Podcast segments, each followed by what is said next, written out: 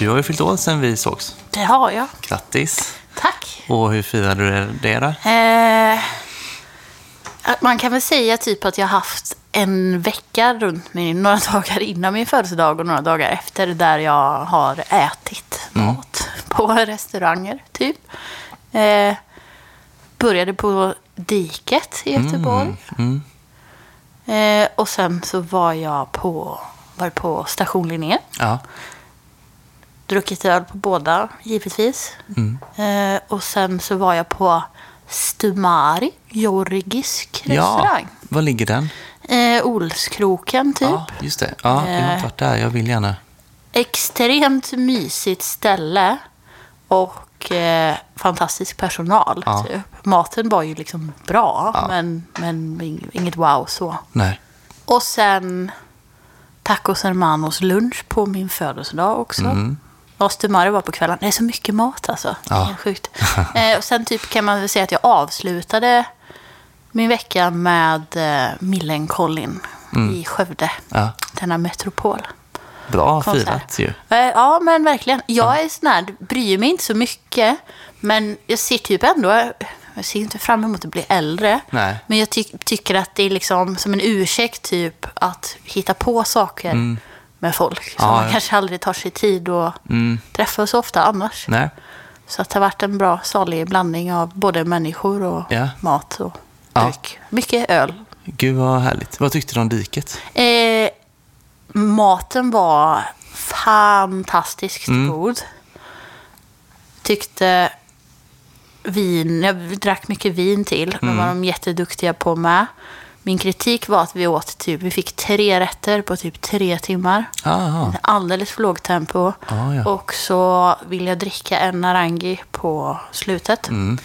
Och det var någonting fel med den. Alltså. Aha. Jag tror inte att de rengör sina kranar ordentligt. Ah, okej. Det är så pluspoäng för ett ställe som har hantverksöl Ja. och väldigt mycket OO. Mm. Eh, Men sen när den liksom också inte smakar... Nej, okej.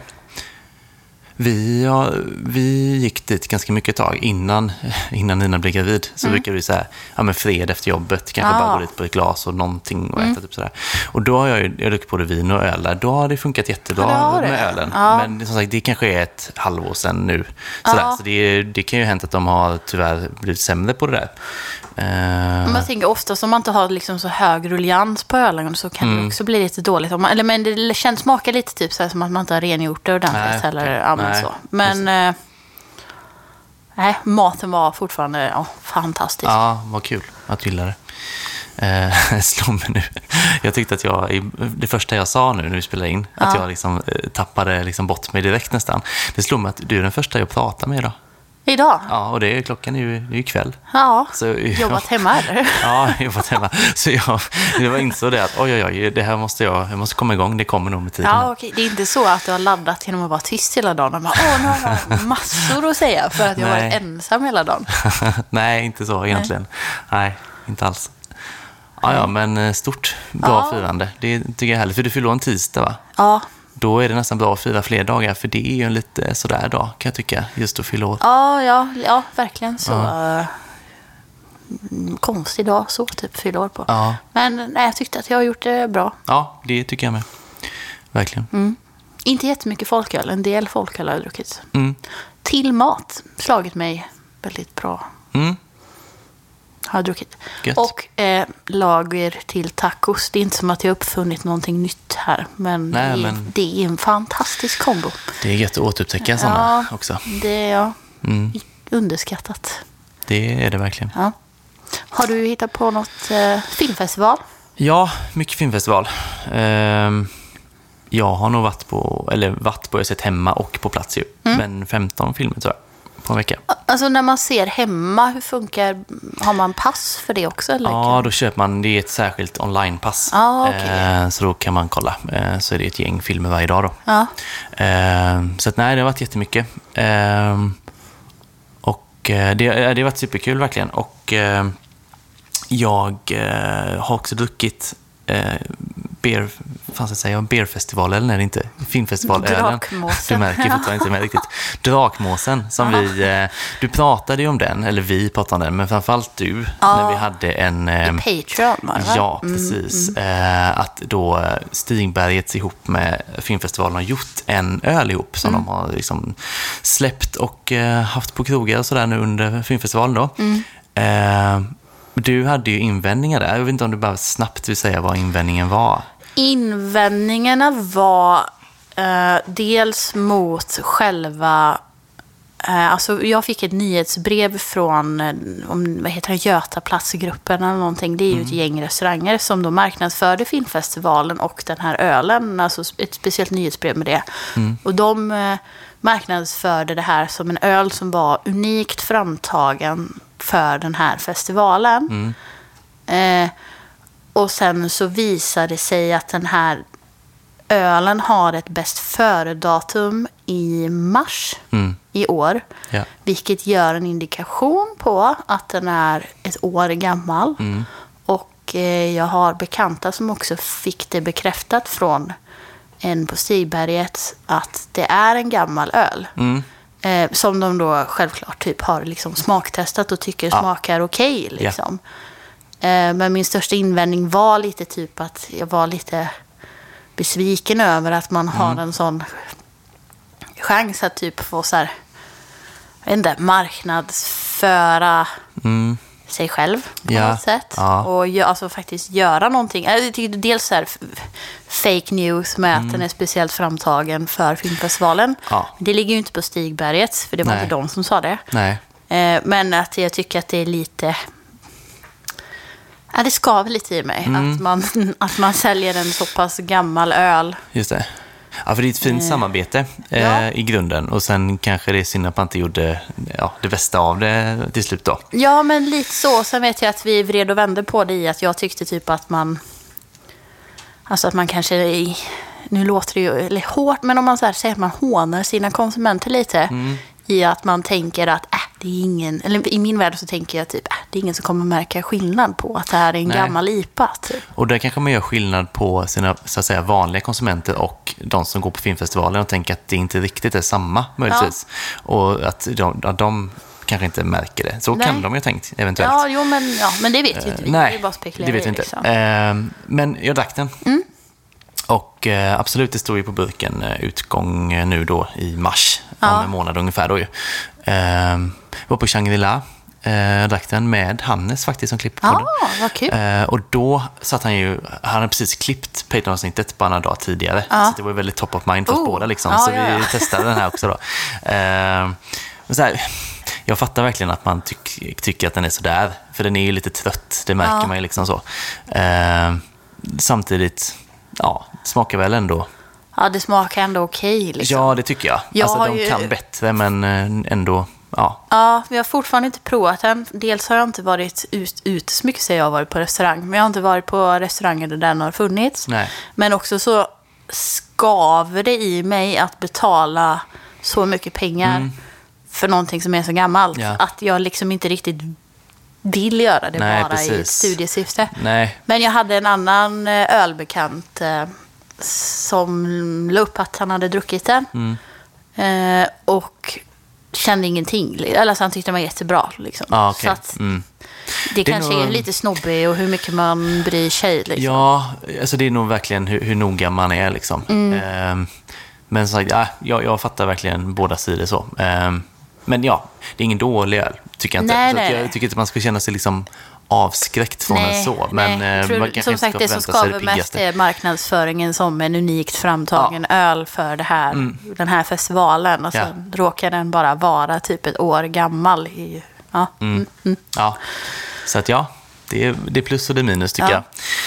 jag. Ehm, ja, men om man då vill bli Patreon och höra sådana här kul grejer, förstahandskälla, eh, då är det patreon.com, eh, sök på Folkpodden, bekomma Patreon och fylla i uppgifter då.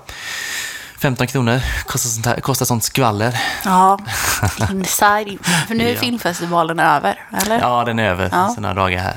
Så att, eh, men ölen finns säkert kvar här och var. det, var ju bara på burk kan vi säga också. Ja. Vilket var också ett tecken på att det inte är nytt kanske då. Då har man satt den på på fat. Ja, men undrar om den har haft en annan etikett innan. Det är sånt där som man inte vet. riktigt. Nej, det vet man heller inte. spekulationer. Ja. Det är ju väldigt mycket mer fria spekulationer i Patreon, Mm. tycker jag. I Ja. Men, Precis. Mm. Eh, så ja, 15 kronor. Vet inte om jag sa det, men det är det det kostar i alla fall. Mm. Eh, och sen får man jättegärna köpa tygpåsar av oss också. Det är 80 kronor för en, 150 för två om du är Patreon. Men om du inte är Patreon, 120 för en och 200 för två. Eh, och det är ju via Instagram och Facebook. Burkar och flaskor helt enkelt. Mm. Eh, men med det sagt, ska vi gå till en spaning? det gör vi. 2023 kan bli ett ganska speciellt eh, ölår, kan man tänka sig. Eh, mycket utmaningar antagligen för bryggerierna. Eh, många får det nog tufft. Jag har funderat lite på hur det kan komma att se ut nu framöver och även pratat lite med folk som jobbar med öl. Eh, och då har jag en liten spaning här om att jag tror att vi kommer få se mer slimmade utbud hos bryggerierna. Att man då kanske gör mer av det som säljer bra, plockar bort produkter som inte säljer så bra. Eh, ja, men lite mer säkra kort blir det väl på ett sätt då, i så fall. Eh, vad tror du om den spaningen? Alltså, jag tycker det känns rimligt. Och nästan också lite skönt. Mm. Eh, sen hade jag gärna velat luska mer i typ så här hur det funkar i... Alltså om man tänker att den primära källan till inkomst är Systembolaget. Så har man ju liksom det fasta sortimentet och sen har man så här tillfälligt och småskaligt. Och sen är det väl... eh, Eller lokalt och småskaligt heter det. Ja, ja. Och sen finns det tillfälligt sortiment. Så det är väl liksom tre olika. Och säljer det tillräckligt bra så hamnar man väl i det fasta sortimentet. Och det är väl där jag tänker att man vill hamna för att då har man liksom, då, det är då det går bäst ekonomiskt. Bra ruljans liksom. på det då. Ja. Ja. Så liksom det hade varit intressant att se var man lägger krutet. Liksom. Lägger man krutet på, jag tror som sagt mindre öl kanske. Och bättre. Mm. Alltså mindre sorter då, tänker du? Ja. Men satsar man på de som, alltså de som redan är inne i systemet, satsar man på att göra mer av dem? Ja. Eller satsar man på att eh, få in någonting nytt Mm. i det fasta sortimentet? Ja. Och vad gör man för öl då? Typ, är det IPA, Wessel och pilsner? Vad liksom, ja. Mm. Men jag, jag tror verkligen att eh, det har varit intressant. Eller så. Gör man mer, alltså om du har ett visst antal tankar att fylla, Mm. gör man mer av samma eller ja, fler olika liksom? mer av samma är ju den känslan jag har fått. Ja, Eh, att man liksom känner, ja det är spekulativt, men att man känner att man kan sälja mer av det som säljer som bäst. Liksom. Eh, och inte då chansa med att göra något annat som kanske blir lite mer liggandes. Eh, typ så. Men eh, då, kan man också känna så här, vad säljer bryggerier mest av? Alltså, i, på ett sätt tänker man kanske spontant, eller jag i alla fall, att man kanske säljer mest av IPA och lager.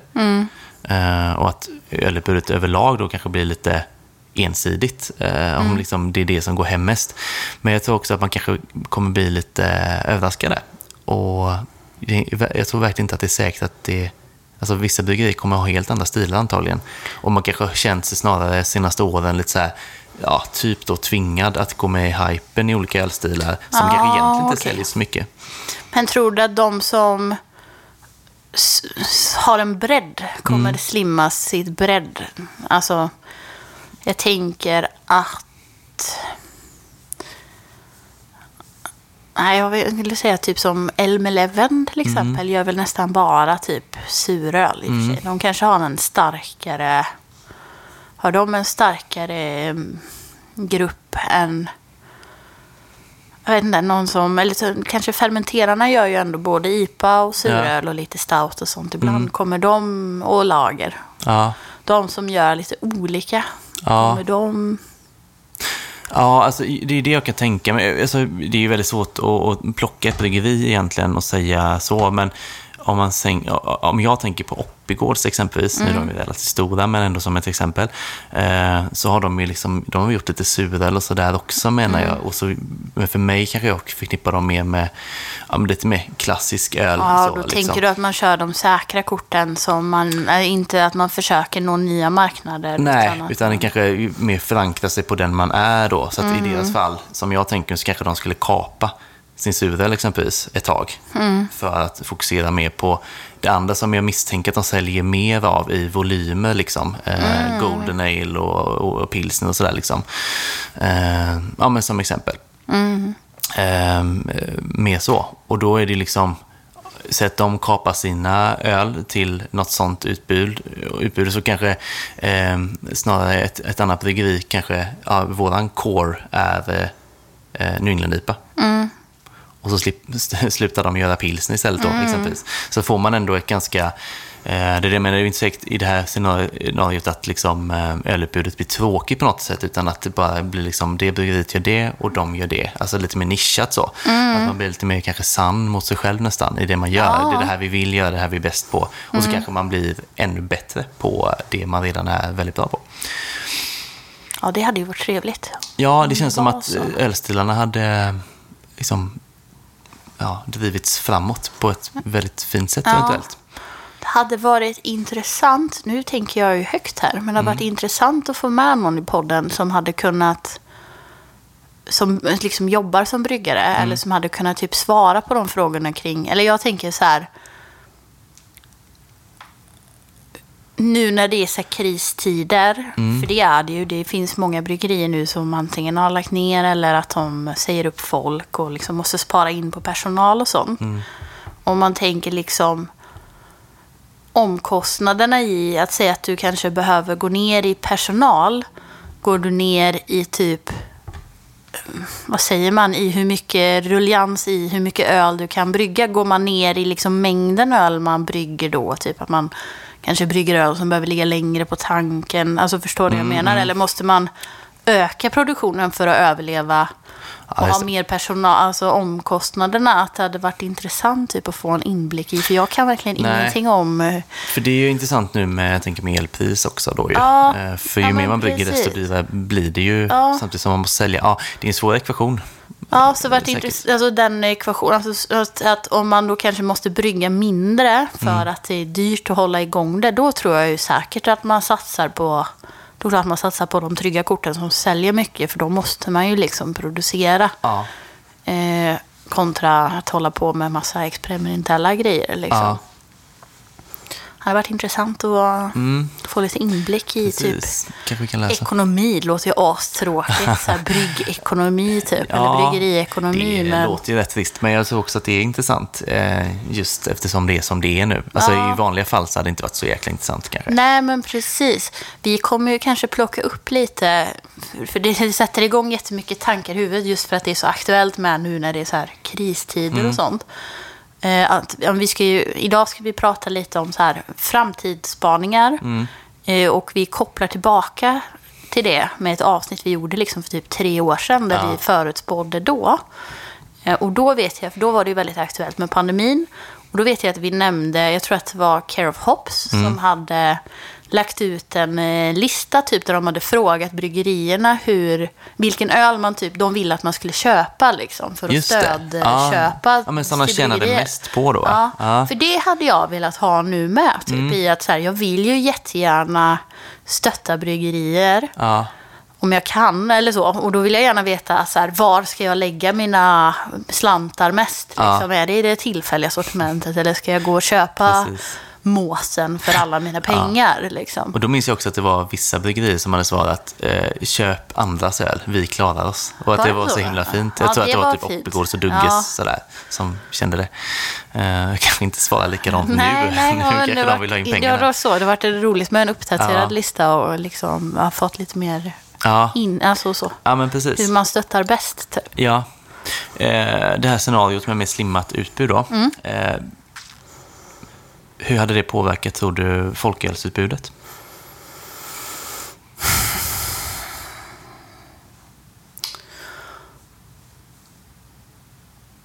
Ja, det är svårt. För mm. jag tänker typ att om man tänker dem, nu kanske det är mest Göteborg, men jag tror vi kanske också har mest folköl här, säger jag på rak här. Ja, Eh, Men jag tänker om vi har två sådana stora som också säljer mycket från bryggeriet så har vi ju fermenterarna och Stigberget. Och jag tror de också vinner ganska mycket på att de har ganska många, ja, men de kanske inte liksom behöver ha tio olika sorter. Nej. Liksom. De kanske har, räcker med fyra. ja. Eh, men mer än en. Alltså för Ja, att det precis. fortfarande ska kunna finnas. Och bli en grej av det liksom. Ja, Mm. och där tror jag att man kan vinna på att ha lite olika stilar. Mm. Alltså om du kan gå och köpa en IPA, en lager och en suröl eller två olika smaksatta suröl. Mm. Så tror jag att man vinner mer på det än om du bara slimmar ner allt och bara säljer en typ av Ja. öl. Ja, Men man kanske som sagt inte behöver ha... Alltså jag vet som eh, fermenterarna släppte ju sådana hundra single eh, humle mm. folköl. ja. Eh, Och det är ju jätteroligt. Ja, det är alltså, så, det är fantastiskt. Men det kanske är svårt att komma dit och köpa alla. Alltså en, gemene man kanske väljer en. Typ. Mm. Man vill ha en IPA. just det. Och så kanske man Ja. bantar bort resten liksom, Ja. i dessa tider. Ja, men precis. Eh, Det kan man ju tänka sig. Jag tänker också att man kanske inte ska förvänta sig att 2023 kommer liksom bjuda på mängder av ny folköl. Nej, det Men tror jag inte. Det var väl redan 2022. I och för sig 2021 och sådär, det var ju väldigt mycket Ja. under pandemin. Liksom. Och så märkte man ju 2022 att det gick ner lite grann i släppen. Liksom. Ja. Och det kommer nog eh, hålla sig ungefär så i år med, tänker jag. Och så jag tänker att det liksom är så här svårt, eller för man tänker, en jag tänker att folköl är bra för att du kan sätta marginalen själv. Mm. Sen så tänker jag också att folköl är dåligt för att det kostar ganska mycket att göra en öl. Mm. Så du har mindre marginaler och du måste sälja den billigare än vad du hade gjort för en starköl. Ja. Men du kanske inte har så mycket mindre omkostnader. Som Nej. om du gör en humlig öl eller har massa bär i och sånt så kostar den kanske nästan lika mycket att göra som en starköl. Bara Mm. att det är ingen som vill köpa en starköl, eller en folköl för 60 spänn. typ. Nej, nej. Just det. Kan också bli lite lidande, tänker jag. Så här.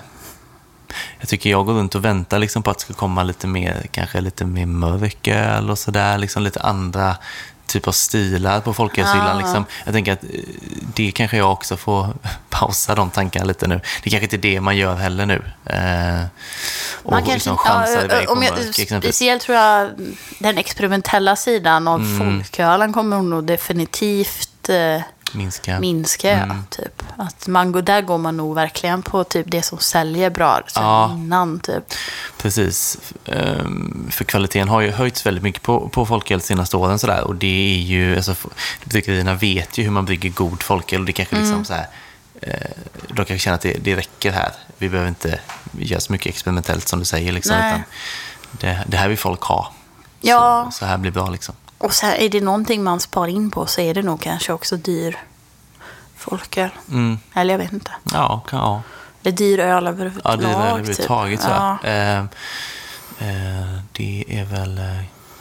Undrar om hantverkslagen kommer få högre framfart då. För att man kanske ändå vill han- ha hantverksöl. Mm. Och att det är den billigare sorten för att det krävs inte så mycket pengar i... Det är inte så mycket inte så mycket bär och annat Nej. ös. Liksom. Nej, Den går precis. att sälja billigare. Ja, det kan man ju tänka sig. Att folk vill ha hantverksöl fast inte de summorna. Nej, det är sant.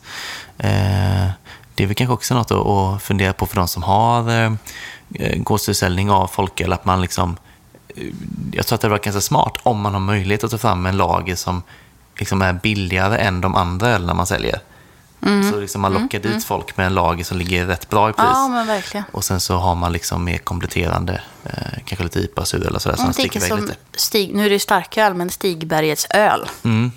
Det är som är ett bra exempel på Ja. budgetvariant av en, alltså att man vill ha Stigbergets Ja. men kommer Precis. billigare undan liksom. Ja, och leder in folk liksom på att köpa deras Ja. öl. ju. Eh, Så att, nej, men det tror jag skulle kunna vara en, eh, en bra lösning. Som sagt, om man har råd. Men det är ju det när man säljer sin egen folköl. Då har man ju verkligen eh, möjlighet att sätta priset själv. ju. Eh, Så där kan man ju styra det väldigt mycket. Ja, nej, vi får se. Men eh, jag känner mig hur som helst inte orolig för eh, ölutbudet. Utan det känns som att det fortsatt kommer vara bra. Men det kan nog komma att hända lite i alla fall.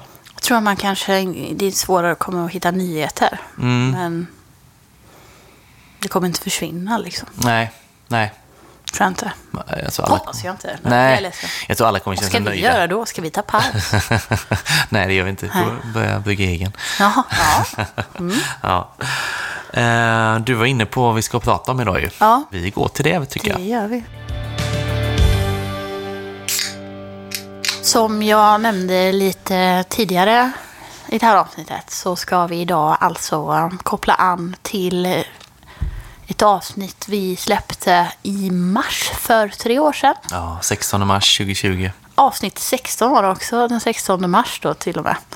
Ja, nu Eh, sa jag 16 för att jag såg det i mitt papper här. Ja, okej. Men det var avsnitt 16, I mars så i mars nöjer vi oss Ja. med. Mm. Eh, där vi hade framtidsspaningar. Mm. Vi hade ju en ganska lång horisont på det avsnittet. Men tyckte ändå att det kunde vara ganska intressant då idag. Och plocka upp eh, lite vad vi tänkte i det avsnittet. Och sen kanske även lite typ hur vi tänker framöver. Lite Mm. typ, ha, ja, hur har det gått? Vad kommer att hända framöver Ja. igen? Stämma av lite. Ja. Vi, eh, tidshorisonten var ju 10 år då, eh, senast. När Mm. vi gjorde avsnitt. Och det är, ju, det är ju länge och nu har det gått tre då. Ja, Men det känns nästan som att det gått mer än tre år i och med pandemi och allting. Det är mycket som har hänt. Eh, så Mm. ja det vi har ju känns... tvingat fram mycket Ja, snabbt tänker jag också. det har det verkligen gjort. Eh, Men också vad, vad sjukt eh, länge vi har hållit på, känner man nu. Ja. När man liksom plockar upp gamla avsnitt. Och Verkligen. att det är så länge sedan. Jag sa det innan att jag hade inte fyllt 30 ens då. Nej. Eh, Det känns väldigt långt bort. Ehm, Ja, tiden går. Ehm, Det är ju fem spaningar. Ja, i det, alltså, i det avsnittet hade vi fem olika punkter då. Som vi, lite olika teman. Mm. Så vi går väl igenom dem och lite snabbt vad vi sa. Nu har jag ju Precis. lyssnat igenom avsnittet. Mm. Men jag, min, ja, får se hur mycket jag kommer ihåg av vad jag har sagt. Ja, också. precis. Jag har också lyssnat och också skrivit ner lite. Så jag tänker att vi kan göra så Mm. Ja. att vi eh, berättar. Jag, jag kan säga vad vi sa och sen så kan vi prata om vad vi sa Mm. Perfekt. och eh, vad som komma skall helt enkelt. Ja. Se om vi har ändrat oss någonting. Eh, spaning ett. Hur kommer lågalko att utveckla sig? Här svarade vi lite olika, hade lite olika åsikter. Fast ändå inte väsensskilt. Ehm, men på vissa har vi haft väldigt mycket samma. Mm. Ehm, men här tänker jag ändå, jag kan säga så, ungefär vad du sa. Ja. Ehm, nervös? Nej, jag tror jag kommer ihåg. ja, okej. Du tyckte då att vid det här tillfället för tre år sedan, att det hade tappat lite fart med lågalko. Ehm, du, och du pratade om att det kanske var lite svårt för bryggerier att få ekonomi i det, som konsekvens av det. Eller tvärtom då. Ehm, och så trodde du mer på alkoholfritt från svenska bryggerier. Ja. Eh, du tyckte också att det var svårt att få bra IPA som folköl. Och citat, kommer aldrig bli lika bra som starkare Eller IPA. hur? Jag skrattar åt det, men jag lyssnar igenom avsnittet. Och det var då, eh, tror jag, kanske två månader innan eh, minimåsen Ja, dök upp. mm. Eh, och sen har det rullat på då. Ja. Eh, jag sa saker som att jag, jag var mer positiv till utvecklingen framöver. Eh, och jag trodde att det skulle sprida sig mer till utanför storstäderna och att då lättöl försvinner. Hur eh, tycker du att vi fångade upp det nu om du jämför med, nu har det gått tre år. Hur har det blivit egentligen? Alltså, den här pandemin där fick ju folkölen att pika mer än något annat. Mm.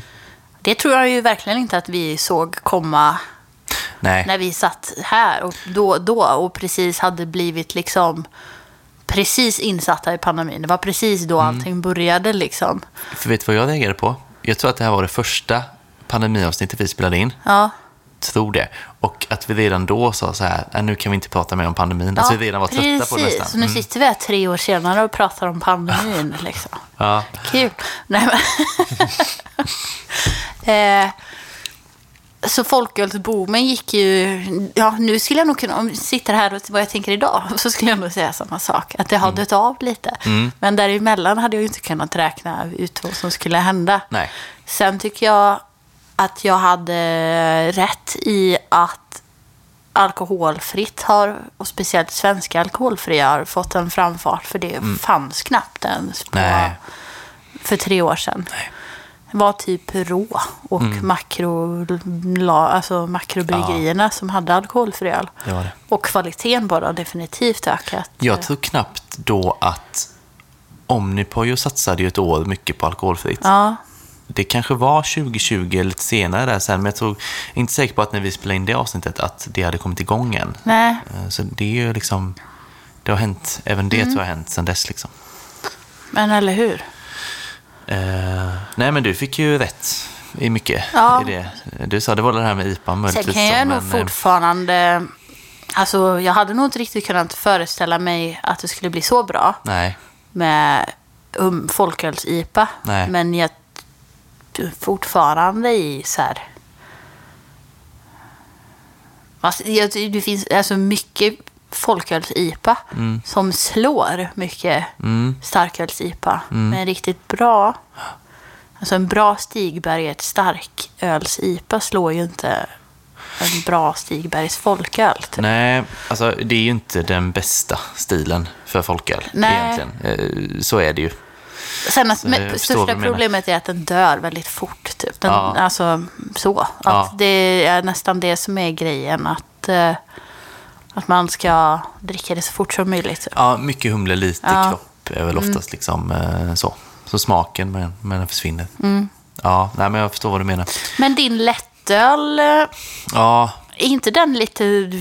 Vad är gränserna för lättöl? Nu borde jag kunna det här efter. ja alltså det är över 0,5 då, upp till 2,25. Ja, 2,25. Ja, den, ja. Ja, Den är tuff. Jag är ju väldigt deppig över att det inte är så mycket lättöl egentligen. Men eh, Men du hade rätt i att den...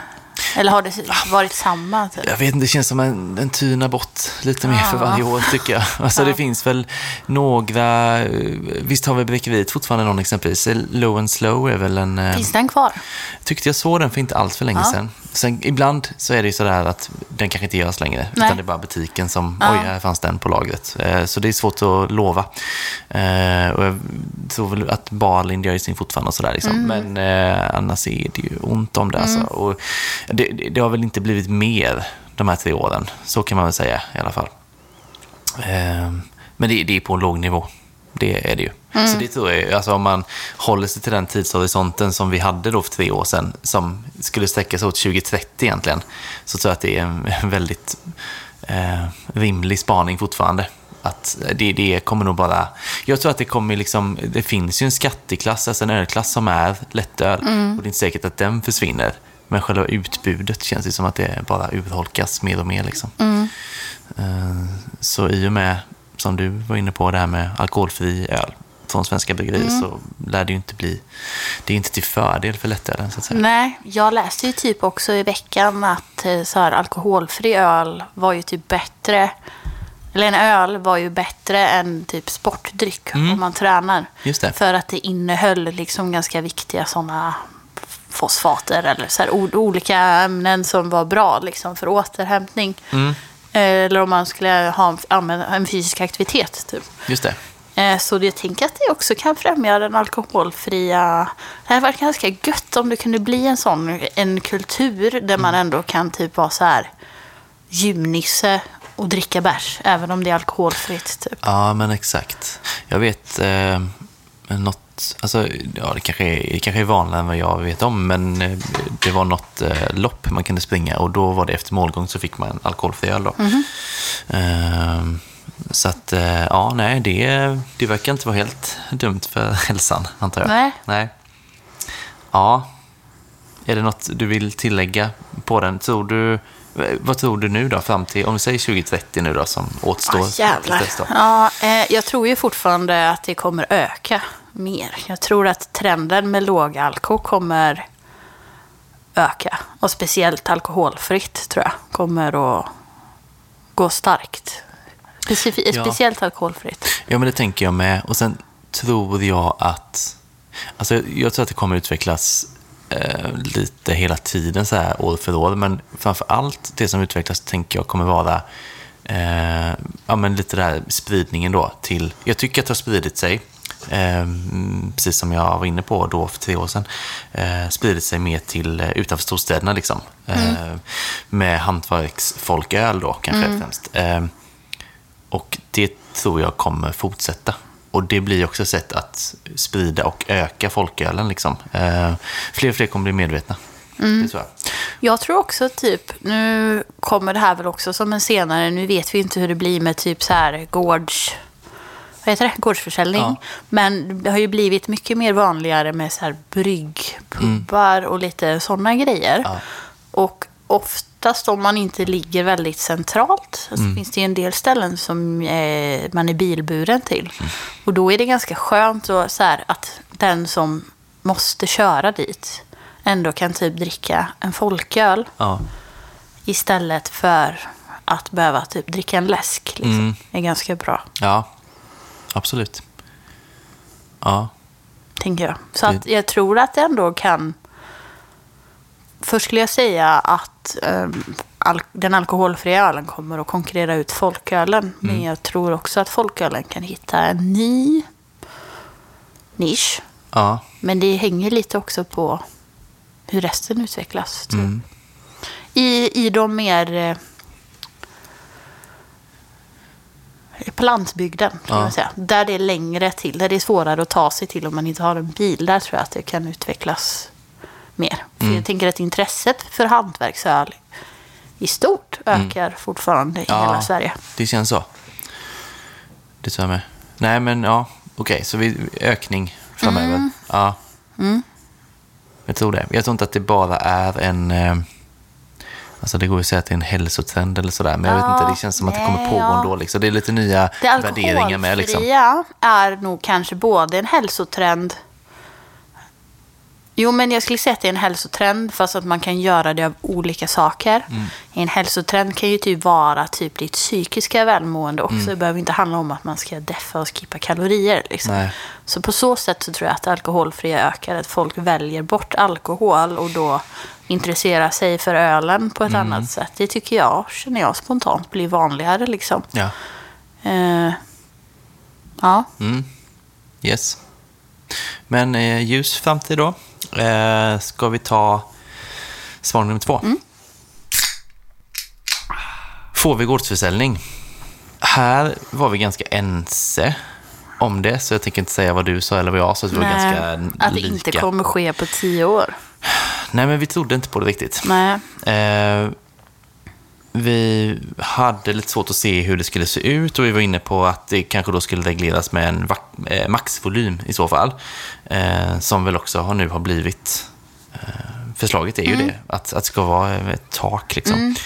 Eh, sen, eh, vi var väl ändå sådär, när jag lyssnade på det, att vi, vi lämnade dörren lite öppen i och med att det var mycket diskussioner då, precis som det är nu. Liksom. Så man vet inte, man vet ändå, ändå inte riktigt var det kommer landa någonstans. Nej, det har ju ändå konkretiserats mer i att det finns förslag. Under tiden om, som har gått så finns det ju mer förslag då hur det ska se ut. Alltså typ vilka bryggerier, vilken typ maxvolym som får typ bryggas för, finns ju förslag på för att man ska kunna få sälja på en gård. Och sen lite typ hur det ska gå till. Man måste gå någon rundtur och så får man bara köpa ett visst antal av hej och hå. Alltså Ja. att det finns ett mer konkret förslag att diskutera kring än vad det fanns när folk bara propagerade för gårdsförsäljning. Och när Ja. vi pratade om det här för tre år sedan så det är ändå typ närmare att konkretiseras. Jag skulle nog ändå känna spontant att jag tänker att ungefär som att så här, ölstudion fanns ju inte för tre år sedan heller. Så att man vill tro att Systembolaget och staten kanske försöker tänka lite mer visionärt och prova och så här ifrågasätta och testa. Att det kanske finns någonting som kan komma på prov och utvärderas på något sätt. Ja. Sen ska ju det vara rätt. Man kan inte bara välja ut ett bryggeri som får göra det. Liksom. Nej. Men på något sätt typ så tror jag att det kanske ändå inte är omöjligt att man kanske liksom sätter det på prov på något sätt. Mm om fem år eller någonting. Nej. Det kommer nog inte hända något de närmaste tre åren tror jag inte. Men... Nej, för då, kul förresten du sa staten, att de tänka visionärt. Det, det kändes nytänkande också. Men, eh, nej men precis, alltså det är det här med att eh, det, det tar ju sån tid såklart med Ja. politik. Så att jag, alltså även om de skulle klubba igenom att de skulle prova på det så känns det som att det ligger ändå rätt, alltså några år fram i tiden ändå liksom. Och just nu vet jag faktiskt inte riktigt hur nära det ett beslut. Nej. Det har varit lite tystare kring det ett tag nu ändå. Sen, sen det blev val, va? Eller? Eller är det inte... Jag vet det inte hur de, den blåa regeringen står sig mot... Jag tror att de var mer positiva till gårdsförsäljning än den rödgröna sidan, va? Ja, jag inbillar mig det. Ja, jag också inbillat mig det. Mm. Ehm, Sen kanske det finns andra saker på agendan som de prioriterar. ja, jo. Men eh, jag vet inte, det känns ju ändå som att det har gått ganska långt till ett beslut på något sätt. Ehm, och, och man kan också vända på det kanske och tänka att om det inte skulle bli nu, då känns det som, då kan, känns det som att det aldrig blir nästan. För att nu känns det som att det ändå har gått så långt i processen. Tror du man skulle typ kunna prova det i en kommun eller en region eller ett landskap eller något sånt typ? Ja, men kanske. Alltså, faktum är att man har ju testat, det här var väl på 70-talet, eh, slutet av 70-talet måste det ha varit, eh, så testar man att sälja starköl i matbutiker i Bohus län och i ett län till tror jag det var. Och då skulle det pågå det testet i, låt säga, 15 månader mm, ungefär, något sånt. Och sen avbröt man det efter typ åtta månader. För att det blev, man ansåg att det blev för mycket fylla och sådär. Men då testade man ju liksom på geografiska områden bara, så som du var inne på. Ehm, ja, så det kan man väl tänka. Jag tror ändå att det kommer bli första steget så som typ ölstudion bara finns i Göteborg också. Att det Sen är ju liksom... det här eh, orättvisa då i så fall. är Liksom. Jo, jo men, ja, men det finns ju de som tycker att det är extremt orättvist att vi har en ölstudio i Göteborg Ja. och blir superkränkta av det. Men då tänker jag, då går pengarna till Systembolaget ändå. Jag tänker om det är så här bryggerier så Jo, de jag, får jag sälja, tänker att, sälja. att systemet måste vara typ samma. Att ölen måste typ kosta lika mycket som den gör på bolaget. Och samma summa måste gå till bolaget. Just det, bara för att, ah, okej. Så att det inte blir konkurrens, att du kan ha billigare priser. Utan Nej. du måste ha samma prissättning. Liksom, Systemet bestämmer vad du ska ha för pris på något sätt. Mm. Bara att du köper det. Som att du typ är ett ombud till Systembolaget. Mm. Fast det egentligen är tvärtom. Alltså, Ja, ja. Ja. Nej, alltså... Tänk så mycket transportkostnader, vad vi kan Ja. tjäna. Miljöpengarna och bensinpengarna och herregud. Ja. På att slippa skeppa saker fram och tillbaka. Ja. Men det är intressant att man så sitter och försöker verka fram sätt som det här kan funka på. Mm. För det behöver ju heller inte vara så komplicerat. Man kan ju också bara testa.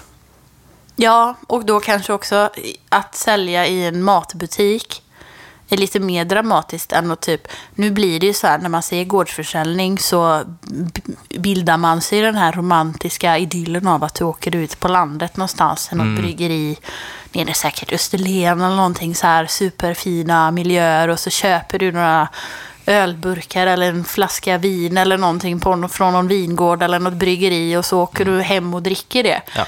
Då blir det ju inte så mycket fylla av det. Liksom.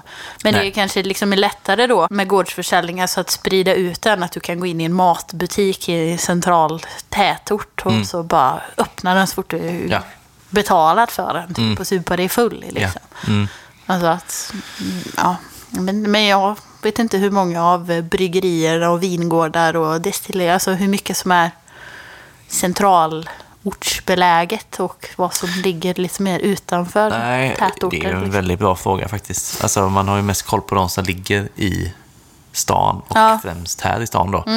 Eh, men eh, hur det ser ut i övrigt, ja det är en bra fråga. Och sen också med de här priserna. Det är ingen som skulle betala. Alltså jag säger det är farligare att köpa starköl i en matbutik om du går och köper liksom Carlsberg eller Tuborg eller whatever. Blir fyll, fyllan ökar ju i att det är billigt och starkare. Men Ja. en hantverksöl är ju betydligt mycket dyrare än Ja. en... Jag tror liksom inte att det är så skadlig, alltså att det kommer öka liksom Nej. missbruksandelen av, eller alkoholkonsumtionen på något sätt. Nej. Nej, och det är väl, alltså jag kan väl tänka mig att det blir liksom en, eh, att det toppar lite i början typ. Men sen kommer Mm. ju folk inte tycka att det är så spännande Nej. till slut. Alltså det lägger sig ju. Ja, Ehm, Så att det, ja, det blir väl så. Alltså nästa början. Liksom. steg kanske kan bli så administrativt. Jag tänker typ att Systembolaget också har, behöver hantera ganska mycket människor Mm. som inte kanske får köpa alkohol Nej. på en dag. Hur hanterar man det typ på ett bryggeri eller så här, som privatperson Ja, när det kommer in någon och är typ så här märkbart påverkad Mm. eller som du inte vill sälja till och typ den här personen blir Ja. aggressiv eller Mm. liksom ja, men det är en intressant, det har inte jag tänkt så mycket på. Nej. Faktiskt. För det är nog ganska vanligt det med. Typ. Jag Ja. har en kompis som har jobbat på Systembolaget för många år sedan. Och hon fick ju typ så här sitta i rättegång och vittna och grejer. Typ, för, att, alltså, för att det hände saker på jobbet. Liksom. Oj, vad jobbigt. Ja. Ja, kanske inte jättevanligt så. Men att det är ganska vanligt också att man får hantera många människor som man måste neka och alla kanske inte tar det så bra. Och, Nej. liksom, ja. Nej. Och då kanske det är svårare typ om du ställer någon... Någon som, ja, du vet. Ja, Ja, ja. det blir svårare att hantera kanske för privatpersoner och, eller Ja, för det bryggare. jag. liksom. Och svårare att efterleva med då liksom. Ja. För eh, de är nog väldigt hårda på Systembolaget. Ja. Exempelvis här, liksom, eh, och har eh, arbetsgång för hur de ska agera. Liksom. Finns det någon så här rånrisk? Nu, nu, går det, nu spårar vi ut. Men så här, jag tänker typ... Talar du verkligen emot att det här ska Ja, av? men om någon, någon, någon kommer in och bara vill pistolhota dig och vill ha sprit. Liksom. Ja. Jag vet inte hur vanligt det är, men det är alltså... Nej, det är säkert inte särskilt vanligt. Men det är ju klart att det finns en, Att det ändå, jag tänker ändå att det är en ganska så, så här...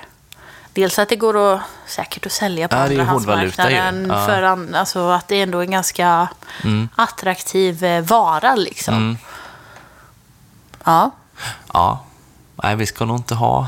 Kanske att det blir öl då och inte typ vin och sprit. Nej. För vi, öl är så pass låg. eh, Det var ju som Spike där de typ hällde ut all öl och tog burkarna för pant. Ja. Det går att skratta åt för det är lite kul, men det är också det väldigt låter tragiskt. så dumt att det typ är på. Alltså det låter som att det är påhittat. Ja. Typ. Att de själva har suttit där för att de behövde pengarna typ. Och Ja. Att de inte bara tog... För jag antar att även panten är ju lite svår att bära på. Det är ju inte så lätt. Nej, och då det- hade du kunnat ta dem oöppnade och druckit dem och sen pantat dem. Ja, det, ja, Ehm. hela den historien. För det var ju många, många tusen eh, Ja. i pant det Ja. rörde sig om. Just att man är där på plats, det måste ta lång tid också. Ja. Inte alls rädda Nej. för att bli upptäckta då. Nej, det, nej. Ja, usch, vad märkligt. Så ölen är ju uppenbarligen inte värd så mycket. Så den kanske får säljas på gård. Det är ingen hårdvaluta i öl. Så. Nej. Men om du måste säga nu då, 2030, har vi fått gårdsförsäljning då? Jag tror att den finns under utvärdering. Jag tror att man har provat det i någon kommun. Mm. Vad tror du? Men då väljer jag att säga samma, Ja. för att vara lite glad och positiv. För jag tror inte att det är omöjligt nämligen. Nej. Och då kanske man ska ändå tänka att det kan bli så. Ja. Så det kör vi på. Spaning 3. Kommer antalet bryggerier att öka eller minska? Och här var vi också ganska överens då för tre år sedan. Eh, vi trodde båda två att det kommer minska. Eh, var inne på det här att det är många som har ganska få anställda och då kanske man inte orkar med i längden riktigt om det liksom inte får ekonomi i det. Men också de som har växlat upp, att det är lite vanskligt så ifall det börjar gå sämre. Att man har väldigt eh, högt fall då, var vi också inne på. Ehm, ja, det har inte varit någon riktig gallring än. Nej. Men vad det är tror ju du? en pytteliten gallring, men... Jag inte, det känns som att man har ropat varg så många gånger att man kanske liksom inte... Nej. Jag vet inte. Nej. Nej. tror ändå typ att jag sa förra gången också så här att de som är stora kommer bli ännu... Alltså att de kommer typ satsa ännu mer. Typ. Okej. Alltså, lite så. Fler större och färre mindre nästan då, eller? Kanske. Andelar. Jag tror att de här mellanskiktet kommer försvinna. Mm. Typ. Jag tror att, men det har vi nog pratat om i podden nyligen med, att de här små som typ har det som en hobbyverksamhet men ändå släpper på bolaget och sånt. Men som inte liksom ser det som din största inkomstkälla. Mm. Nej. De kommer nog liksom att vara kvar för Ja. de är inte beroende av det. Nej. Så har man det här högsta skiktet där man har etablerat sig ganska stort. Mm. Jag tror att de är ganska trygga ändå, även om det är klart att de har mer omkostnader också. Mm. Men så tror jag att det här mellanskiktet där man liksom försöker satsa, att det är det som är det vanskligaste liksom, Ja, på något sätt. mm, Som kan bli farligt. det kan nog stämma. Ehm, ja, jag vet inte. Jag, jag står nog gärna fast vid, som jag sa senast då, eller som vi sa senast. Eh, jag tänker att, alltså, vi var väldigt sådär, minns jag, under pandemin, att nu ryker många. Och så Ja. gjorde ingen det, nästan. Eh, men jag, det bara måste vara för mycket nu för folk. Alltså det är när det, kommer, eh, det här kommer på en pandemi. Eh, Jag tror ju absolut att det kommer att sållas. Men sen är det det här med, det är ju fram till 2030 som spannet är vi kollar. Och då, det hinner kanske rent av bli bättre tider igen då ju. Så att det liksom på något vis återhämtar sig, kommer nytt också. Eh, Så totalen kanske inte blir jätteskillnad på till slut Nej. ändå. Det är ju det när det är så pass långt spann. Liksom. Ja, det går upp ja, och ja. det går ner. Tror du att intresset för hantverksöl är lika stort om tio år? Ja, men det där är ju inte säkert. Det kan ju vara något annat som gäller. Liksom. Folk går över till något annat. Hantverksseltzer? Ja, men alltså, det, det, är, men det finns ju mycket man kan ägna sig åt. Man kanske tröttnar liksom till slut. Jag tänker att det kanske så här förfinas. Mm. Som viner, typ. Mm. Att man blir lite snobbigare. Ja.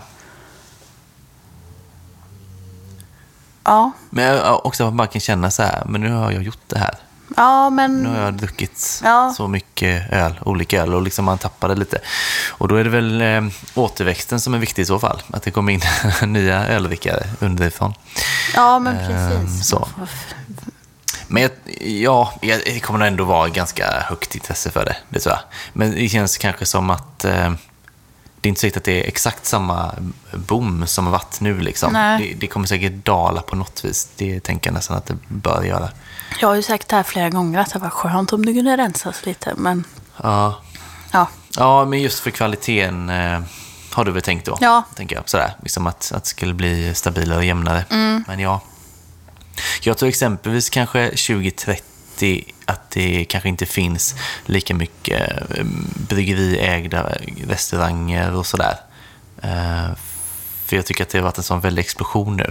Mm. Och liksom, om intresset för hantverksöl börjar gå ner lite så kanske det inte finns bäring i att det finns Ah. fullt så många. Eh, tycker de är lite överallt nu. Och jag tycker det är jättetrevligt men eh, jag tänker att någonstans kanske det ändå finns en gräns för liksom, kom och drick eh, vår öl.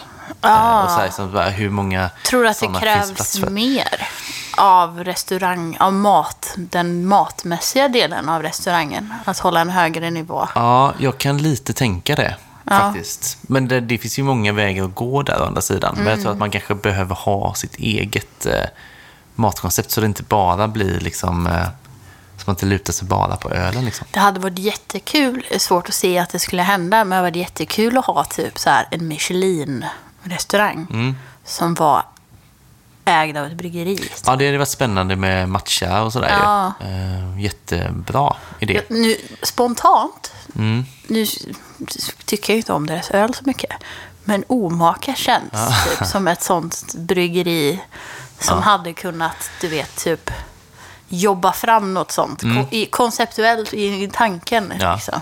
Absolut. Tänker jag de hade, de eller typ Omnipojo för att Mm. de fortfarande gör konstiga grejer och Mm. rena krispiga lagers också typ. Ja. På något sätt. Men, Jo. ja. ja. men ja, jag tror inte att det kommer att hända. Men det hade varit jävligt intressant att se. Ja, precis. Men eh, oavsett liksom, så, så att man måste som bryggeri ändå... Oavsett storlek så tror jag man måste liksom eh, bättra sig hela tiden. Och liksom hela tiden sträva framåt. För att jag tror det är farligt att bara liksom, stagnera. Då kommer man nog inte finnas till slut. Nej, För men det, precis. Då ryker man nog. Det tror jag är liksom nyckeln till eh, succé. Mm. På, eller till framgång på, i många branscher Mm. överlag. Liksom, att fortsätta ständigt ha driv och vilja utvecklas och bli bättre. Ja, precis. Så de bryggerierna som nu har kanske ett ganska stabilt bryggeri och en, en eh, bryggeripub. Mm. eh, Man får nog inte liksom, där får man inte fastna för länge. För det Nej. är man inte särskilt unik Nej. i det nu. Ja. Eh, som det är. Liksom. Eh, nej, men det, ja, nej, det, rimligtvis det måste bli Tror, färre. ja, tyvärr. men jag tror också att det kan gå bättre på lokala om du inte har så mycket konkurrens. Mm. I mindre orter, om det finns ett bryggeri, så tror jag att det är en jättebra väg att gå. Att etablera en Ja. restaurang eller en pub eller någonting där de kan dricka din öl. Ja, ja, det tror jag verkligen. Men i, i Göteborg där det finns, hur många bryggerier finns det? Många? Ja, många, många. Vi har nämnt det någon gång förut. Men om alla skulle ha varsin restaurang så Ja. det går liksom inte riktigt. Nej. Nej, och liksom jag gillar det jättemycket, men jag, frågan är i längden liksom, Mm. eh, om det finns plats för fullt så många. Vi går vidare. Mm. Spaning 4. Kommer andelen kvinnor inom öl att minska eller öka? Alltså det vill säga då på bryggerier som är att jobba med öl, men också på ölställen som konsumenter. Eh, helt enkelt, kommer öl bli mer jämlikt? Det är ju, är ju frågan egentligen. Eh, ah, vi hade lite olika in, infallsvinklar på det senast. Eh, men ja, vi pratade ju om att eh, det är ju inte riktigt sådär att det är 50-50 direkt. Eh, utan att det är ett övertag. Eh, det är mycket män och så här ölsnubbar och att det är liksom att öl på något vis är liksom grabbigt slash gubbigt. Då. Eh, och att man som icke-man kanske inte känner sig fullt så bekväm med att ta plats. Liksom. Ja, men lite så tror jag att vi sa. Sen så vet jag att jag avslut... Eller jag pratade ju mycket om att just för att jag är kvinna mm, så tänker jag att jag har liksom också mer koll på andra kvinnor i ölbranschen. Mm. Och att jag vet att jag i slutet typ så här bollade över frågan till dig. Att det kanske nästan är så viktigare typ vad du ser än vad jag ser. Ja. Typ. Och så här, har du sett någon ökning eller minskning? Eller känner du att det är någon skillnad för, än för tre år sedan? Mm. Liksom? Alltså jag, jag funderade på det innan idag. Ehm, tycker att det har varit lite svårt att urskilja nu i och med pandemin. Eh, jag har inte varit alls lika aktiv på att gå på eh, festivaler exempelvis. Jag tänker där brukar vara lite så indikation på eh, om det är liksom hur fördelningen är. Eh, de jag har varit på har ju varit liksom öl och whiskymässan och porterfestivalen främst. Och de, de är inte riktigt representativa för att göra ett sånt eh, Nej, ur, men urval Great på. Swedish Liksom. Beer Festival. Ja, ehm, jag var ju där så kort tid Ja. så jag tänkte inte så mycket på det. Jag var bara en och en halv timme typ. Hade du någon... eh, För jag, tänkte var väl fråga där dig kortare nämligen. än du var där. Tror jag. För jag var ju också, jag åkte ju hem samma... Ja, det var du kanske till och med. Eh, Men du har varit på Mikkello så tänker jag också. Ja, och på All In Beer Fest. Det är svårt. Jag skulle säga att majoriteten är väl fortfarande det är liksom män. Mm. Men min känsla är ändå typ så här. Alltså jag tycker om man ser till Instagram Mm. så tycker jag att det startats mer ölkonton Mm. som så här tjejer driver när man pratar om öl. Ja. Av privatpersoner liksom. Mm. Så där tänker jag att eh, det har ökat. Mm. Sen tror jag nog liksom att vi har också fått en, det finns ju en podd med tre tjejer är det va? Som eh, brygger hemma. Vad heter den? Mm. Humlepodden eller? ja, just det. Det har Eh. jag faktiskt... Men det var ett tag sedan, men jag lyssnade lite på ett avsnitt där. Ja, Mm. det heter Humlepodden. Så det heter Humlepodden. Ja. Mm. Eh, Så att det liksom har ju ändå ökat, finns, etablerar sig ju liksom lite överallt så liksom. Men eh, det är ju ingen dramatisk ökning Nej. än. Men För det är min känsla också. Ja. Att det har ökat. Men jag har liksom inte riktigt så här... Som du säger, jag har inte kunnat se ökningen riktigt. Det är mer känsla liksom. sen är det ju så här i slutändan också typ så här. Att sträva efter jämlikhet i all, på alla, alla ställen, i alla intresseområden och i all, allt så här. Det är helt omöjligt och helt orelevant. Att allting måste vara 50-50. För man kan ju inte tvinga folk att tycka om saker man inte tycker om. Eller ha intressen som man inte tycker om. Jag tror det är mer så här med, med jag tänker mycket så här liksom att, att som sagt att det, att det anses grabbigt, gubbigt i, i, i, i botten liksom. Och så kanske man inte blir så, man kanske inte känner så mycket, alltså man, man kanske egentligen skulle kunna vara intresserad men så blir det liksom lite svårt att ta sig in typ, eller man, man väljer något annat kanske istället sådär. Att det, och det är liksom inte, jag tycker inte att liksom ölvärlden är eh, egentligen liksom exkluderande så, men jag tror bara att det kanske liksom ligger lite i... Ja, det är svårt att sätta fingret på det, liksom, men jag tror ju att... att eh, alltså jag tror väl egentligen att tjejer gillar lika mycket som killar i grunden. Ehm, Ja, alltså Så att- ja. Det finns ju både tjejer och killar som både älskar öl och hatar öl. Mm. Liksom, så det är ju inte... nej, Men eh, sen är det så är det en sak att dricka öl och ha ett intresse av. Alltså det är ju... Nej, jag vet inte. nej. Jag vill ändå tro att det liksom inte finns någon som har intresset av öl men typ är rädd. Eller om du förstår vad jag menar, att man inte får. Det hade varit tråkigt också om man inte liksom får ta platsen. nej. Men då...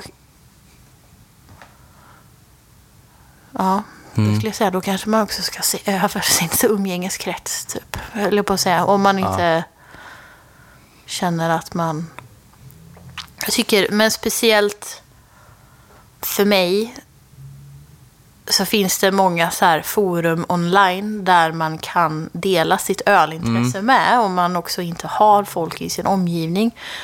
Och jag nämnde det för tre år sedan och det är väl fortfarande idag. Kanske jag inte upplever att gruppen är riktigt lika aktiv men Ölgäris är fortfarande liksom väldigt tryggt forum där, som gör väldigt mycket för, eh, för liksom tjejer Ja, och har evenemang och liksom gör grejer tillsammans och sånt också. Och likadant i Göteborg har vi ju Fem Ale. Elin var ju med i ett avsnitt för många år sedan ja, också. Nu. typ, Det, är- ja, just det. ja, men Typ så att det finns liksom... Om man har svårt att så här, inte veta var man kan hitta andra Mm. och också gärna vill hitta andra tjejer. Mm. Så hoppas jag också att man vet att de finns på alltså att de går att få Ja, tag i. jo, liksom. Ja. Och det tror jag nog. Och det känns som att det sprids ett nätverk också på ett sätt. Men Mm. det är väl Att viktigt att hitta en gemenskap kanske, för Ja, att men liksom också kunna det. lära sig mer och, och prova och sådär. Liksom. Ja, Eh. jag sa det för tre år sedan och jag hade önskat att det var så idag med. Att man liksom inte behöver tänka på det så mycket. Utan att det bara är öl och att vi Mm. alla bara är öldrickare liksom. Och så är det inte mer med det. Liksom. nej, nej, nej, Men precis. det är ju svårt. Ja, det är väl målet, tänker jag. Och vägen dit är väl svårare då, Ja, men- kanske. Ja, Ja. Ehm, ja, alltså så här, ja, precis. Men jag vet inte, ja, man får gå på känslan då kanske, att det kanske ändå har... Men jag tänker också att det rimligtvis tas till steg lite hela tiden. Eh, Ja, och sen, det det, det som du säger, ska det vara 50-50? Det måste inte vara 50-50. nej jag tror men, ju eh, liksom typ att det är orimligt att man så här, att, att the main goal är Nej, att vi ska ha 50-50 jämlikhet det i behöver intresse. det ju inte så. Men jag tror att det är också synd för... Alltså det, det känns synd kan jag tycka ibland för bryggerier och eh, olika ölställen. Sådär, liksom Mm. att det känns som man missar ganska mycket potentiella ja, konsumenter, de som är krass. Liksom. Mm. För att det är en ganska så eh, homogen grupp ändå. Mm. Liksom. Ehm, att man hade, ju- det hade varit bra för alla att liksom nå lite längre ut, lite bredare. Liksom. Mm. Men jag tror också, liksom, alltså, om man lägger ansvaret på individen. Jag vet ju att jag var väldigt, men vi pratade om det, att när vi började podda och innan det, när jag fick frågan, så var jag väldigt typ rädd. Ja, Och jag var jätterädd att jag skulle bli, att, alltså för att vara med i en podd, för att jag skulle bli dömd tusen gånger hårdare för att jag var tjej av massa snubbar och att allting jag sa skulle liksom förminskas. Sen upplever jag verkligen inte att det har blivit så. Sen Nej. kanske det inte är någon som säger det till mitt ansikte heller. Men att, Alltså på samma sätt som att jag var rädd för att typ ventilera min åsikt. Mm. Så kan man också så här då eh, försöka hitta alltså trygga punkter som man kan stötta sig i som gör att man inte blir rädd. Alltså både då som sagt att man hittar i andra tjejer Mm. där man kan få liksom ventilera sina åsikter och dela intresset. Mm. Och också liksom bara likadant, alltså att man kan, det finns ju liksom, Ja. att man ska vara så rädd typ. Nej. Eller, alltså så att, Nej. om det största är, alltså att, att man vill att tjejer ska ta mer plats är att jag, man inte vill att tjejer ska vara rädda för att ta plats eller känna att man ska bli dömd Mm. för att man har en åsikt om öl, att man ska vara rädd att någon ska förminska den för att man är tjej. Det är liksom målet, typ. Ja. Mer än att det ska vara 50-50, vi ska lika många på alla ölfestivaler och Nej, nej, lika precis. många som delar intresset, utan att Ja, du ska kunna få en åsikt om öl och oavsett liksom just det. vilket kön du tillhör så Ja. ska du liksom inte bli förminskad Nej, som att du inte kan någonting. nej, eller hur? Eh, och det har väl liksom, det har man ju hört historier om att det har förekommit liksom. Ja. Eh, just den förminskningen så. Hade Eh, inte ni, så var det något med ni, när du och Nina var på Mick Keller? Ja, att men det var hon sån- frågade om stouten, och, eller att det var något liksom... Ja, och de mm, trodde att de hörde ju inte att de sa stout då, utan de eh, drog det direkt att det var en sour liksom hon Ja. ville ha för att hon var tjej då. Men jag har också hört folk som har stått på festivaler, eh, och, alltså bryggerier, hällt öl, där Mm. det har varit en kvinnlig bryggarplats. Men då har folk inte velat prata med henne, Aha. utan velat prata med den manliga bryggaren Ja, för att vad ja, kan ja. du om öl? Mm, Alltså sådana grejer eh, är ju problematiskt, såklart. Ja, men precis. Och där vill man ju också då att folk ska bete sig lite bättre. Ja, det, alltså oftast är det väl det. Ja. Just eh, beteendet som, som måste ändras. Liksom. Men eh, då har vi en kvar. Så spaning fem.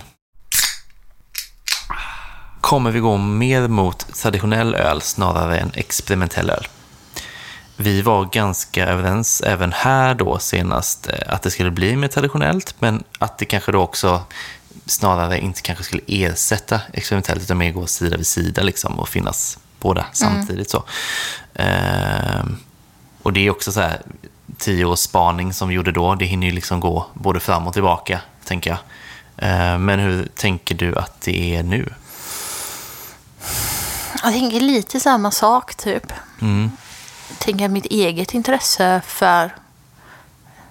Fast nej, alltså jag är ju en sån jävel. Jag tänker att mitt intresse för de konstiga grejerna har slu- slutat. Ja, det är så. Men jag kan ju fortfarande inte typ så här låta bli Nej. när jag ser någonting som är så, så här superkonstigt. Mm. Men jag tror att det nivån för vad jag tycker är konstigt har höjts ganska mycket. Det det. krävs liksom mer Ja.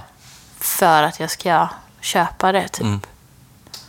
Men överlag så tror jag ändå att intresset har dött ut lite. Jag tror att det är så. Du måste, du måste pusha gränserna ännu mer för att du ska skapa intresset. ja, det är så Och mycket som är typ gjort. svårt Ja. Mm. med, alltså, med Omnipojo som nästan har gjort allt. Liksom. Och det tycker jag man märker lite grann eh, om ni på exempelvis då för, eh, på GSBF så la jag märke till det att de hade liksom inte den här långa ringlande kön. Fast de sålde också slut först. Ja, de gjorde ändå det? Ja. Mm, okej. Och de hade kö på Bru- Bruce Kival och på MBCC. är Ja, deras ja. kö Då är det typ fortfarande en grej då, ja. Superlång typ. Ja, ja, ja. okej. Mm. ja, så ja. Ja, ja. Eh, ja, men okej, det är ändå någon typ av eh, indikation att, att du då lite har tröttnat på det. Ja. Eh, för det känns som att det har varit lite din grej annars. Jo, eh, jo. En Ja. Men det är. Mm. men så att det krävs mer typ, för att imponera mig. Och lite också så här typ... Tycker att svenskarna är bättre på att göra sur, konstig suröl än typ amerikanerna. För Ja. de gör liksom bara sylt av det. Det är, Ja, inte, ja. Det är ingen suröl längre. Liksom. Nej. Eh, eh, Men ja, jag tror ändå... Jag tror ändå att jag är där jag var för tre år sedan när jag precis hade upptäckt vad bitter var. Mm. Ungefär. Just det, ja. Ja, att man nu bara... Mm, minns det från avsnittet just, avsnitt Ja. 16, att du berättade om det. Ja, mycket som Den var inte avsnittet. bitter alls. Nej, så sa du. Ja. Nej, men jag vet inte, det känns som en ganska god mix som det är nu. Eh, där det, det är absolut mer traditionellt tycker jag än vad det varit Ja. tidigare år. Men så har man liksom, ja, jag vet inte, det finns mycket att välja på. Både traditionellt Ja. och experimentellt. Det är bra utbud. Ja, jag tycker, Tycker jag. verkligen att det är bra. mm, Alltså, så. Jag tycker ändå också att det kanske att lagerpilsnerbiten har ökat lite med. Men Mm. det kanske bara är en känsla. Eller jag vet inte om det är så riktigt. Men Nej. Nej, men jag tycker väl det också. att det Ehm, släpps lite mer så här traditionella grejer på det lokala. Typ. ja. Och de småskaliga tillfälliga släppen och sånt. Men att det kommer lite mer så här brown ales och Ja. sådana tråkiga saker som jag inte behöver lägga massa. Ja, på. din, Det eh, tycker jag har ökat kanske lite också. Ja, alltså, kanske lite grann faktiskt. Ja, men eh, om man ska se fram till då 2030 återigen så eh, det är svårt för att det kan ju också komma in en ny trend verkligen Mm. som liksom skakar om allting. Men på något vis så det, ja, det känns ganska... eh, Det är väl ungefär som det är nu som jag tänkte mig att det skulle vara den Mm. här tioårsperioden då som vi såg. Eh, och där är vi väl nu, men ja, se hur länge den håller helt enkelt. Jag väntar fortfarande också på avokadosurisen. Typ. Jag vill prata om Ja. det, så här hälsosuris. Mm, För tre år sedan. det, avokado. Jag har inte det- druckit det i någon öl. Har du nej, gjort det alls? nej, jag har inte gjort det. Liksom. det. Lite glad för det också. Ja, lite, för det känns som det kan smaka lite konstigt. Men, ja, men den ja. här eh, grönkål, ingefära, Mm, gurkmeja, eller sådana här hälsoshots-varianter liksom. Mm. Ja. Fast i suröl. just det. De har inte kommit än. Nej, Så de kanske kanske är framtidsspaningar. nästa... Ja, precis. de finns kvar att göra. Det finns ett segment kvar och, för framtiden. Ja, det kan ju också vara så här att man börjar experimentera med de traditionella. Typ en, en bitter som du har i något i. Ja, jag drack lite ju typ en så här banan toffee pudding pale ale eller någonting. Ja, det typ. låter vidrigt. Det var, det var inte gott. Nej. Nej. Burken var fin, ölet var inte gott. Det gör jag inte om. Men, Nej. Ja. nej, för där tycker jag inte man ska gå in och rota för mycket faktiskt. Nej, Då nej, får det vara nej gott i så fall. exakt. Hellre, nej, ja precis. Det Ja. traditionella får gärna vara Ja, traditionellt. jag tror nästan det. Mer på IPA med frukt i, typ. Så här. Just det. Och inte massa laktos och bös, utan bara Nej. lite så här. Typ som Hyllie släppte apelsin, hyllipan med Mm. lite apelsin. Alltså så. Ja, men det är trevligt. En liten twist bara. Ja, Så. Och vi ska ju faktiskt alldeles strax prova två öl, tänker vi. Och en av dem går ju lite faktiskt åt det hållet som Mm. Ja. Mm. du var inne på här nu. Så att du får snart testa det. För det var ju alla fem spaningarna. Ja. Känner du dig liksom generellt sett nöjd med de spaningarna du gjorde för tre år sedan? Eh, ja, Ja. jo, ja. På det stora hela? Ja, du då? Ja, ja men jag tror det. Ja. Eh, och det är ju det goda med att man egentligen har man sju år till på sig. Så att, eh, ja, i och för sig, då kan man ju få fel på saker man känner att man har rätt på nu och tvärtom. Eh, men jag har ändå gott självförtroende i Ja, detta. men så här, tre år sedan satt vi inför en eh, pandemi som vi inte visste någonting om. Nu Nej. sitter vi någonstans mitt i någon form av så här inflations, Ja. eh, elpris, krigsperiod Mm. som vi inte vet när den kommer ta slut. Nej. Så att det kan bli intressant att se om så tre år. Är vi ute ur? Har vi normala elpriser och kan vi köpa öl igen utan att Ja, ta halva månadslönen liksom? ja precis. Ja, nej. Time will tell. Time will tell. Ja, om tre år då kanske. Ja, Eh, men nu, testa öl. äntligen. Yes. Vill ha det här pstet med på, med på band. Ja, det finns med nu. Man kan ju tro att vi inte har druckit någonting eh, nu kanske. Men Nej. vi har ju faktiskt suttit och smuttat på en eh, sån blank från eh, Bräckeriet. Så vi har inte gått helt tomma. Nej, fantastisk. Fortfarande. Jag satt och tänkte tyst för mig själv att det är nog en av de bästa folkölen som Sverige någonsin har gjort. känner jag. Ja, den är väldigt bra. Ja. Vi, visst har vi druckit den i podden innan? Ja, jag ja. tror det, den är ju, det är ju samma som våran ja. torrhumlade. Mm. En torrhumlad eh, vild folkis från Mm. bryggeriet. Mm. Men den är typ bättre än våran. Jag tycker, de har ju släppt tre Mm. med våran. Tror jag. Det kom en terrass, så heter den emellan. Just det. Just det. Med olika humlesorter då, som Ja. den är humlad med. Alla har varit... Åh, det är Ja, så gott. Det är så gott. Jäkla gott är. Men nu har den ändå några månader på nacken och den är fortfarande lika Ja. bra. Ja, verkligen. Mm. Och nu uppar vi det ännu mer kan man säga. Ja, jag vill kalla det här the holy grail of eh, folköl. Ja. men, eh, idag har vi alltså en eh, folköl från det amerikanska bryggeriet Treehouse. Mhm.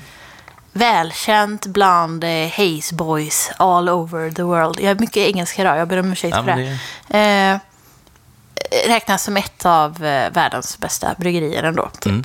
I januari, den här ölen heter alltså January Julius och är 2,5 procent. Ja. Så i januari då, eftersom det var någon, alla i dricker alkoholfritt i januari, dry Ja. January, så släppte de en 2,5 procentare. Ja. Eh, och det är en American Crusher Ale. ja. Vad menar du med crusher? Ja, Att den är eh, lätt, att, man, eh, att den är sån chuggable. Liksom. Just det. Crusher. Yes. Fattar. Yes. Är det en halvliter så är det en 44? Jag har svårt att avgöra. Eh, ja, det är det. 44 är det. 44, ja. Ja. ja. Det ska ju bli väldigt spännande. Och den har du köpt hur? Eh, priva privatimport kan man säga så.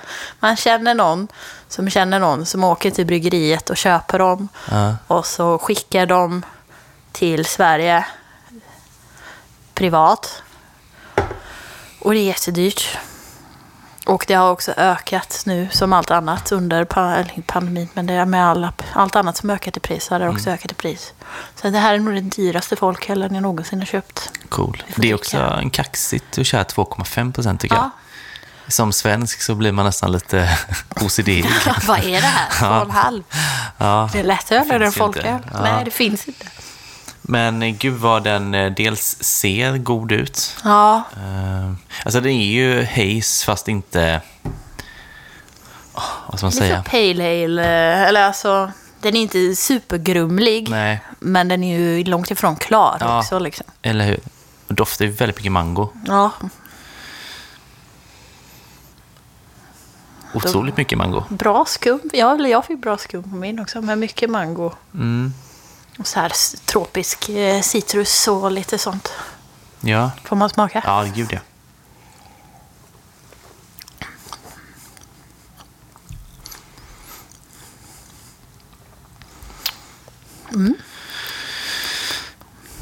Det är ju, så här, det är ju gott. Mm. Eh, Crusher saken eh, i beskrivningen förstår jag ju. För nu låter det så här, men det är lite som att dricka typ så här smaksatt humlevatten. ja. eh, Håller faktiskt med dig. Med, eh, med lite så typ clementin, Mm. mandarin, mangoton i typ. Ja, alltså det är tydligt det här med mangon och liksom det finns en god humlighet sådär. Men det är ganska, alltså den är ganska tunn. Det är lite såhär kolsyrat vatten-känslan faktiskt. Det finns ingen kropp i det typ Nej. överhuvudtaget. Men det var väldigt mycket smak. Ja, men det är det. Så det är så här förvirrande typ. Vi gör ju bättre öl i Sverige kan jag ju garanterat säga i den här Ja, alkoholprocenten. det skulle jag säga. Eh, alltså, om man pratar om så här, vad som känns som öl i kropp Mm. och liksom fyllighet. Det var jättegott. Det, säger var jag det. inget om. Nej, men det är verkligen så. Eftersmaken är verkligen som när man har druckit smaksatt Loka, typ, tycker jag. Ja. Och så bara lägger sig liksom bubblorna lite sådär och så har det vattensmaken kvar. Ja, och så lite, Ehm. lite, lite humle på den här mangolokan typ. Mm. Ja. Ja. Så att, eh, ja men alltså det är gott, men det är... Ja, som sagt, vi... eh, När kommer en loka med humlesmak? Ja, jag har ju druckit vatten med humlesmak Ja. och jag tyckte inte att det var Inte? någon hit alltså. Nej. Jag tänkte det här var ganska fräscht. Men det finns säkert eh, bättre än det jag drack. Mm. Sådär. Så det, det kan det finnas, men eh, nej, jag var inte så förtjust i det. Vad tycker du betyg då? Jättesvårt. Ja. Eh, jag känner ju bara så här spontant ingenting jag skulle försöka privatimportera den eh, halvskumma vägen igen typ för de pengarna. Nej. Eh, men det är otroligt törstsläckare. Ja, det är det. Och säger ju inte att det är en IPA, så jag behöver ju inte tänka att det är en IPA. Nej. Även om jag vet att Julius, originalet, så är en IPA. Kan inte du börja? Ja, jag tycker också det är svårt. Eh, men jag tänker en fyra kanske. Ja, för det var det jag lutade mot också. Ja. Eh, ja. Men det är liksom svårbedömt för man känner ju att det finns eh, en del eh, förbättringspotential i den. Liksom. Men samtidigt smakar den gott och sådär. Så nej, fyra. Man funderar på om det är det här typ amerikanarna vill ha, typ, när Mm. man tänker Ja, just det, när de ska De ha något typ som dricker är... seltzer. Alltså den, någonstans däremellan. Typ, nu ska jag vara lite nyttig men jag vill fortfarande dricka öl. Mm. Så är nog den liksom... Det här är en bra mellanväg. typ. Ja. Jag tror att om man... Eh, nu tjatat, jag har inte nämnt seltzer på typ ett ha- halvår. Nej, det var länge sedan nu, Det var ja. länge sedan nu. Eh, men jag tror att om man... I USA känns fortfarande som de är ganska mer seltzerdrickare. Mm. Och jag tror att om man dricker mycket seltzer och mycket IPA så tror jag att man tycker det här är superduper bra. Ja. Typ, som en kompromiss. Precis. Där kanske man mer tänker då att ja, antingen dricker jag en IPA på 7% eller så dricker jag det här Ja. Mm. typ. Och så vill man ha något helt annat. Ja, ja. ja men sa du fyra med eller Ja, du... jag gör nog det Mm. ändå. Då så. Nästan lite vanilj nu. Ja, det smyger sig på. Det kanske Ja. att den har blivit lite uppvärmd också Ja. nu då. Kommer fram lite. Ja, ja, men vi dricker väl upp och sen så har vi en till att testa. Nu har vi ju en öl till, en svensk eh, jordöl. Det är Dugges och det här är ju inte, liksom stilmässigt är den ju ganska lik. Eh, Mango Pale Ale, Dugges fruktlampa. Det måste väl vara peak konstigaste namnet. Eller vad då fruktlampa? Ja, de hade en som heter Lampa. Jaha. Och nu har de gjort den här med mango då. Ehm, jag tänkte fråga om du har druckit lampa, men det har du inte gjort då. Kom förstår det ifrån då? Lamm? Ja, bra fråga. Ehm, de kör ju svenska namn på sina folköl, men just lampa vet jag inte Nej. ehm, var de har fått ifrån riktigt. Men den lampa drack jag i, det är också en, en pale ale då. Den drack jag i somras vet jag. Ehm, och tyckte att den var god, men minns den inte sådär super, super väl liksom. Ehm, men det är kul tycker jag, att, för de släpper ju ganska mycket suröl som folköl. Ja, Ehm, var lampan också en folköl? Ja, det var folköl. Ja, En eh, pale ale då. Så jag tycker det är kul att de kör ett lite humligare spår också då. Mm. Ehm, och jag tycker väl eh, alltså Dugges är lite av en eh, eh, kvalitetsgarant så. Det är sällan man är missnöjd liksom. Så att, eh, det ska bli spännande att testa den här tänker jag. Verkligen. Kul med så, två så pass lika ändå. Ja, och det visste inte jag riktigt när Nej, jag kom hit nej. faktiskt som så är det. Men den här ser man ju är lite, den är fortfarande disig fast Ja, lite mindre disig än den förra. helt annan doft alltså. Ja. Den här är lite kvalmigare än... eh, Har inte alls den här intensiva mango... Nej, lite sötare och mm, ja, stickigare nästan. Den känns inte så fräsch liksom. Nej, inte i doften faktiskt.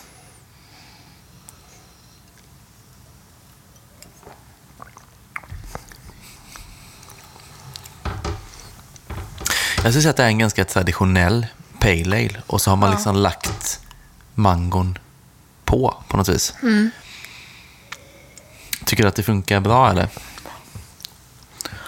Ja, jag börjar tänka om det var i fel ordning vi drack. Men den här är också 3,5. Det är ändå Ja, procent mer. precis. Det är det. Eh, mer kropp Mm. på något sätt. Mer ölig, verkligen. Ja, i den andra, den första var mer humlig Mm. och vattnig. Fast den här är mer ölig Ja, och sötare. Mm. Alltså sötare mangofrukt. Inte så fräsch. fräsch utan mer typ så här inlagd mango. Om man skulle säga det. Typ. Ja. Ehm, men gott. Mm. Men också lite tunt. Eller jag vet inte. Jag tycker att den är väldigt välgjord så. Ja. Sen när jag funderar tillbaka på vad jag tyckte om Lampa då, som väl är samma öl fast utan mango. Så alltså, jag är för mango i humlig öl. Tycker att det brukar kvar. Här tycker jag att den liksom lägger sig lite över på något vis. Eh, så att här kan jag känna att mangon kanske inte är till fördel för min del just. Jag måste ta en klunk till. För jag tycker ölet i sig är så balanserat, gott, lättdrucket. Jag vet inte om jag behöver mangon. Nej, ja, nej. men jag tycker, jag tycker smaken är bra. Liksom. Ja, Jag får lite den här dammiga munkänslan i munnen bara som jag tycker är lite jobbig ibland. Mm. Men så tycker jag doften stör mig lite typ. Okej. Alltså att om jag inte, man ska inte, jag ska inte andas in när jag tar en klunk. Typ, för då, typ doften är inget, jag är inte ett jättefan av. Typ. nej. Jag vet inte. Nej, just det. lite- Nej, men det är lite söt. Ja, eh, Mm. Förstår. men eh, mer kropp. Ja. än Treehouse. Lite jobbigt nästan att liksom, det blir som att man bedömer dem mot varandra samtidigt som var så väldigt Mm. Ja, olika det ändå. också, ja, det får inte planeras från början liksom. Nej. Intressant. Men, ju, båda har egenskaper mm, som är bättre. Alltså så. Man kan båda ha positiva egenskaper som jag tycker är bäst hos den ena. Typ. mm, exakt. Jag lutar ändå åt att det kanske blir en fyra på den här också.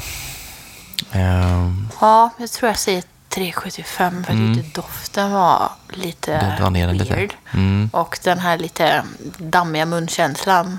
Men jag tycker fortfarande att smaken är bra. Jag känner inte så mycket mango ändå. Typ. Alltså lite i. sötmango är det ju jag känner mest. Ja, jag tycker att den kanske liksom är mer eh, inbyggd i smaken på något Mm. sätt. Men ja, Ja. Nej, eh, gott. Mm. Mango sagt, det är ju min eh, smaksättning på sån här öl. Alltså, jag tycker Ja. att det är lite svårt med mycket annat. Mm. Alltså man dricker med passionsfrukt och så jag tycker det försvinner lite. ja och, det, kan, det kan gå så, så många håll också. Ja. Mango är, jag håller med dig. Där är vi två. ja. Okej, 375 säger du. Mm. Och fyra på mig. Så ja, typ samma betyg på båda då. Intressant. Ehm, ja, det var ju det vi hade att bjuda på idag. Mm. Eh, och in på en Tapped såklart, betygen. Följpodden heter vi, bli vän med oss. Eh, och sen eh, tack Hannes för klipp och bumparna hoppas vi på nu då. Eh, och John för introlåt. Och sen så om tre veckor har vi inte bestämt vad vi ska prata om. Nej. Eh, så det blir en överraskning för alla, Eller även oss själva. Ja. så vi hörs om tre veckor igen.